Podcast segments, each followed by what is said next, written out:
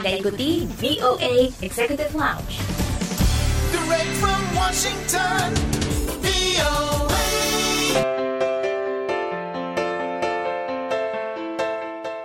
Langsung dari VOA di Washington DC. Hai, apa kabar? Senang sekali bisa bertemu kembali dengan Anda. Saya Dewi Sulianti, tentunya di VOA Executive Launch, di mana Anda bisa berbagi cerita mengenai diaspora Indonesia di mancanegara, sekaligus informasi terbaru dari dunia gaya hidup dan hiburan. Kali ini di VOA Executive Launch ada obrolan bersama Larry Reid, seniman asing pertama yang belajar dan berlatih menjadi dalang wayang tradisional Bali. Nantikan obrolannya, maka dari itu jangan ke mana-mana, tetap di VOA Executive Launch.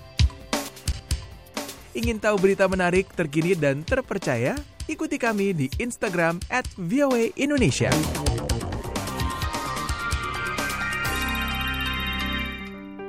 Anda masih mendengarkan VOA Executive Launch bersama saya Dewi Sulianti dan sebentar lagi kita akan mendengarkan obrolan reporter VOA Leonard Triono bersama Larry Reid, seniman Amerika yang sering tampil sebagai dalang wayang tradisional Bali. Kita simak obrolan selengkapnya berikut ini. VOA Voice of America Washington DC bersama saya Leona Trionos. Tamu kita hari ini Larry Reid, seorang seniman kondang yang sangat-sangat terkenal dan diakui secara nasional dan internasional dan merupakan pelopor dalam teater wayang kontemporer. Dia adalah orang barat pertama ya yang belajar dan berlatih sungguh-sungguh menjadi dalang wayang tradisional Bali. Nah, ini kok Bali? Nanti kita tanyakan kenapa Bali bukan Jawa.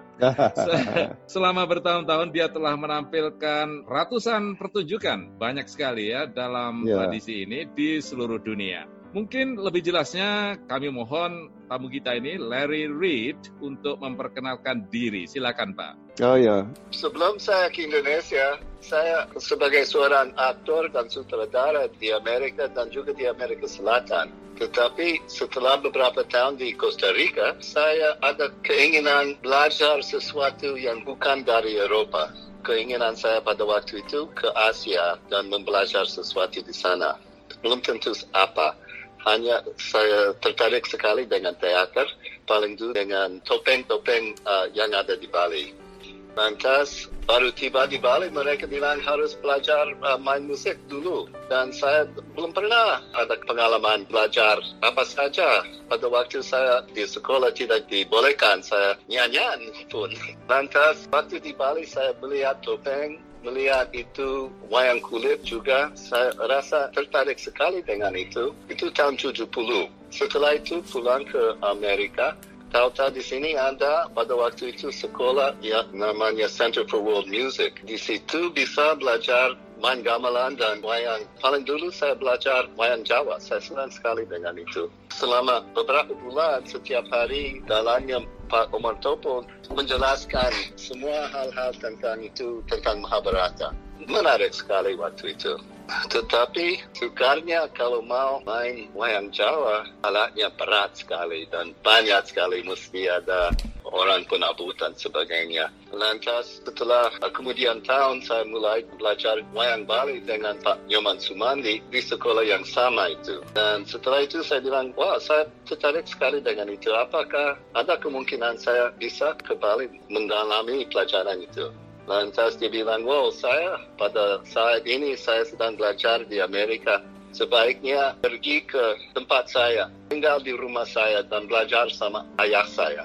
So, itu terjadi. Saya ke sana, saya belajar sama ayahnya Pak Sumandi, Pak Nyoman Rajab. Dan ya, setelah itu setiap beberapa tahun saya pulang lagi, mendalami lagi pelajaran selama 20 tahun. Ya. Sedang itu saya masih saya juga mengajar dan main wayang di Amerika. Pak Sumandi dengan saya juga mengajar di Prancis, di Unima di Prancis uh, tahun 86 kira-kira. Ya. Dan setelah beberapa lama itu, 20 tahun kira-kira, saya tahu tidak akan bisa lama ke Bali lagi karena sudah punya anak, sudah ini kerja dan sebagainya. Dan saya bertanya diri sendiri, apakah yang saya belajar dari semua ini? Ada sesuatu yang saya bisa membawa ke dunia wayang yang belum ada.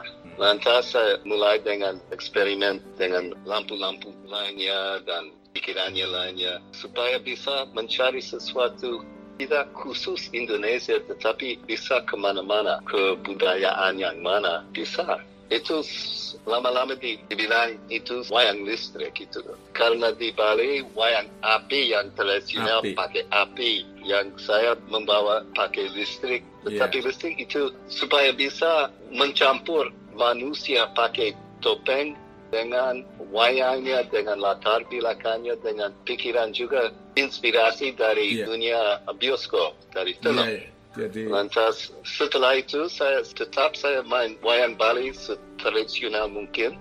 Dan lagi saya mengadakan segala wayang listrik dari uh, Perancis dari mana-mana bisa Ya. sering dari Jepang pakai cerita dari Amerika Selatan juga tertarik sekali menarik sekali saya dengan semua itu sampai sekarang saya masih senang Bapak mendapat inspirasi dari berbagai belahan dunia, dari Prancis, dari Jepang, dan memainkan semuanya dengan manipulasi listrik ya, light ya. Ya, dan lagi ini ya, saya, saya pakai kebudayaan umpamanya kalau kita membuat sesuatu dari Jepang, bersama-sama orang Jepang mengadakan itu. Oh iya. Kalau dari Amerika Selatan, bersama-sama mereka juga. Supaya selalu ada orang dari kebudayaan itu yang, um, Terlibat. ya benar. Nah, Ya. kemudian eh, itu menarik Pak. Bapak sudah mengadakan pertunjukan di banyak negara ya. Sudah berapa kali pentas dan di mana saja itu dan mana ya yang paling mengesankan? Dulu sekali ada pameran di Jakarta dan ada orang asing yang belajar wayang. Waktu itu pakai bahasa Indonesia dan wayang itu menarik, menarik sebenarnya. Tetapi kalau saya main di Indonesia, saya takut sekali sebenarnya. takut sekali. Karena semua lebih tahu dari saya. Saya masih sedang belajar. Saya masih punya pikirannya uh, mahasiswa ya.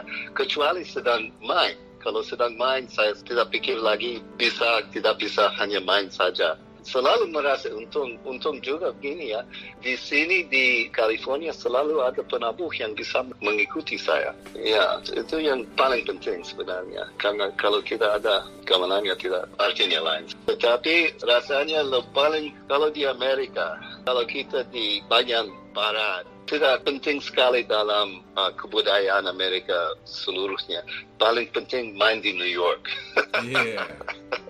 Lantas uh, untungnya dapat cukup sering main di sana. Iya. Karena kalau tidak ada, kita tidak ada di New York, kebudayaan Amerika tidak cepat lupa dengan semua yang ada di West Coast. Iya.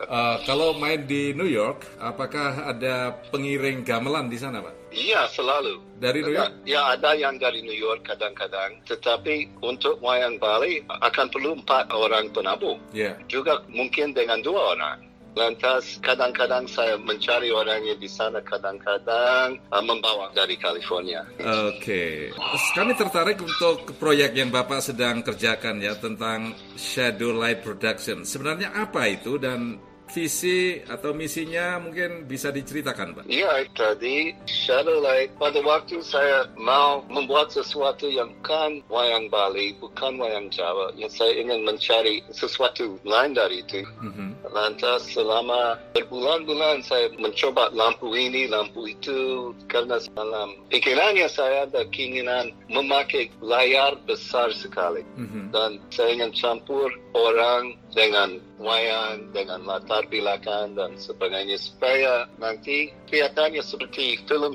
yang hidup. Ya, I- itu tujuannya. Dan tahu-tahu orangnya senang sekali. Ya, yang pertama-tama kita membuat sesuatu dengan dua orang uh, dari Jawa. iya. Itu yang paling dulu. Tapi di sini, di San Francisco. Dan dari itu saya lihat, ah, ada kemungkinan ini bisa jalan. Setelah itu saya mulai setiap tahun membuat satu proyek besar. Sampai sekarang banyak sekali kami menyelesaikan. The voice of America.